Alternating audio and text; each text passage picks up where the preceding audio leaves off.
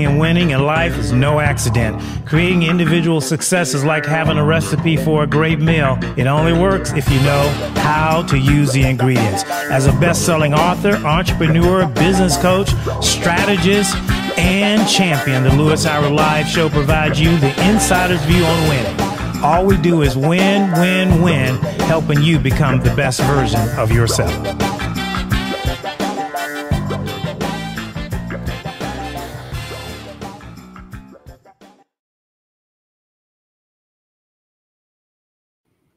Hey, good afternoon. Good afternoon. Guess who's back? Guess who's back? Couldn't wait to get up and do another show uh, for you guys. So I hope everybody's doing well around the world and uh, and um, wherever you're watching.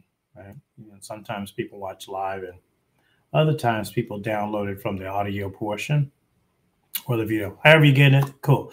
Uh, I just saw something on uh, one of my social media pages and that I wanted to just kind of share, uh, and it was one of the connections that I have, and happened to know this person personally, that was talking about um, being down after having a great year or a great time and um, uh, just feeling in the doldrums. You know, got plenty of support, but, you know, feels, feels, you know, like kind of missing it.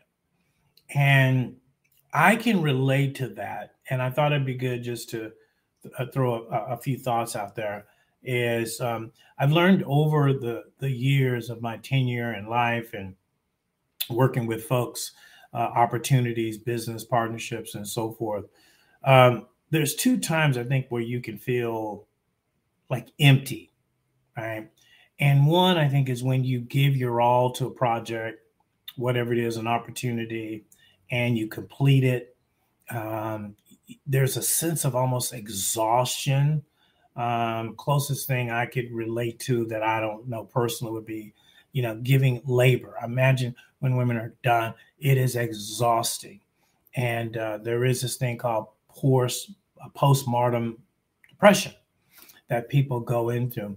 And I think in business, people do have post-success depression. Um, I've experienced it a number of times where you had a big project, you did well, and everybody said, great job. Boy, but I went home and I just crashed. And so it does happen. And it is very common to have it. And it's not, it can not be a lingering problem, or it could be a lingering problem, right? And it's a little bit different than depression or things that, you know, there's a mental Uh, element to that that needs to be treated. And certainly if you are have any kind of depression or anything beyond that, then I recommend that you see a connect with a mental health professional that can, you know, guide you through some some some processes there. But this is more that high that you have when you do something big and all of a sudden you uh, finish it and there's a bit of a bit of a letdown. What do I do next? Uh, I'm done, or that's closed up. What do I start? And uh, it is an interesting place because what I learned sometimes about life is success can be lonely. Leadership can be lonely because it, it success really, even though if a hundred thousand people are cheering you, it's a bit isolatory because you're the individual or part of the group that had um, put the success out there. And so uh, it is easy to feel that letdown. And so the key is, right, the key number one is it's not uncommon, right? The, the first thing you start to think is, man, I'm the only one experiencing this. And certainly when you look on social media and those things, you it would appear that nobody ever gets depressed. Nobody ever has a down day. Everybody's doing great. You know, I got three or four thousand friends and they all look like they're doing great. Got new cars, great food, houses and things. And so I refer to those as scenes. Facebook is a, full of a lot of scenes, or as someone said, a snapshot.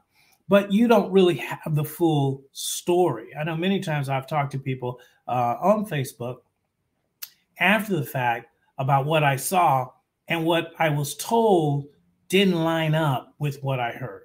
And I'm like, wow, that that's not the scene that come across. So there is this tendency to put our best foot forward, particularly in uh, social media and public platforms, because we want people to think the best of us. We we don't want to air our dirty laundry out in public. Nobody wants to do that.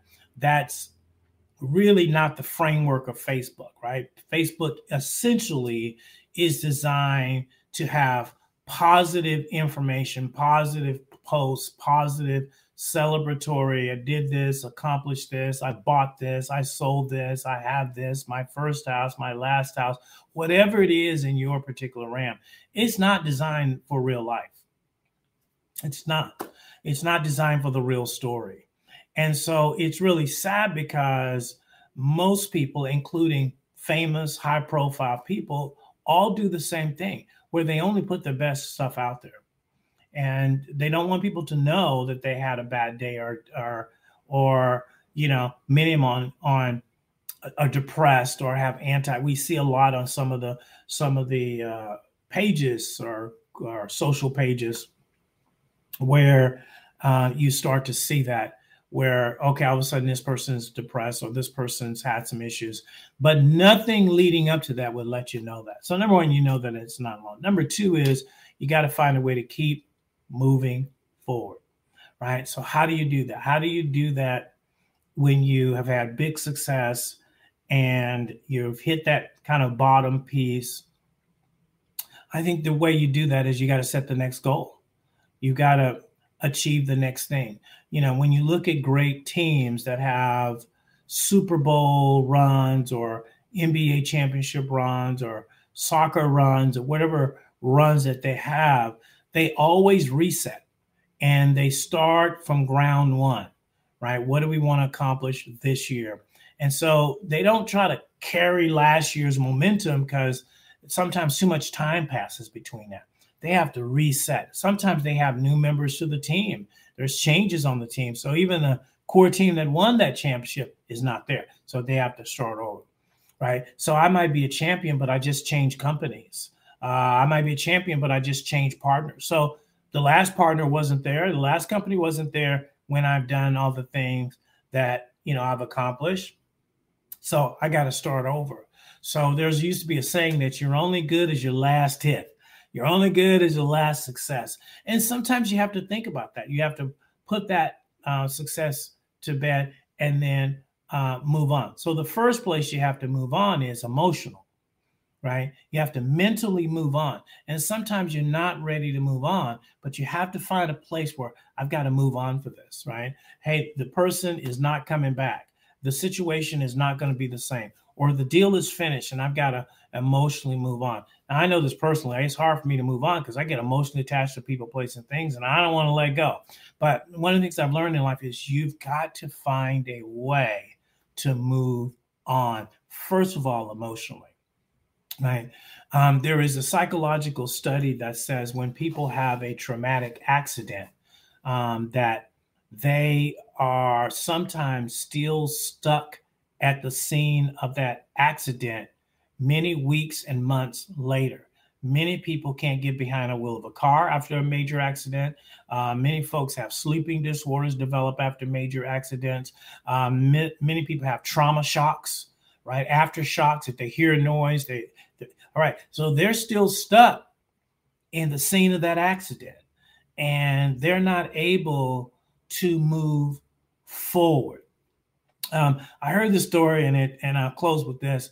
Um, I, at, years ago, I wanted to be a first responder. Uh, I wanted to be an E M T. So I went through and I took the classes to be an E M T and got the training. I got my patch. I had my cool patch says I'm an E M T and I'm a first responder. I know how to do C P R. I know how to uh, patch up blood, gunshots. Uh, pretty much I knew how to do, you know, some of the fundamental stuff that people needed to do, short of administering drugs or anything like that. I was not allowed to do that. But my very first call was somebody that I knew personally that had gone into cardiac arrest and had gone by the time I got to the scene.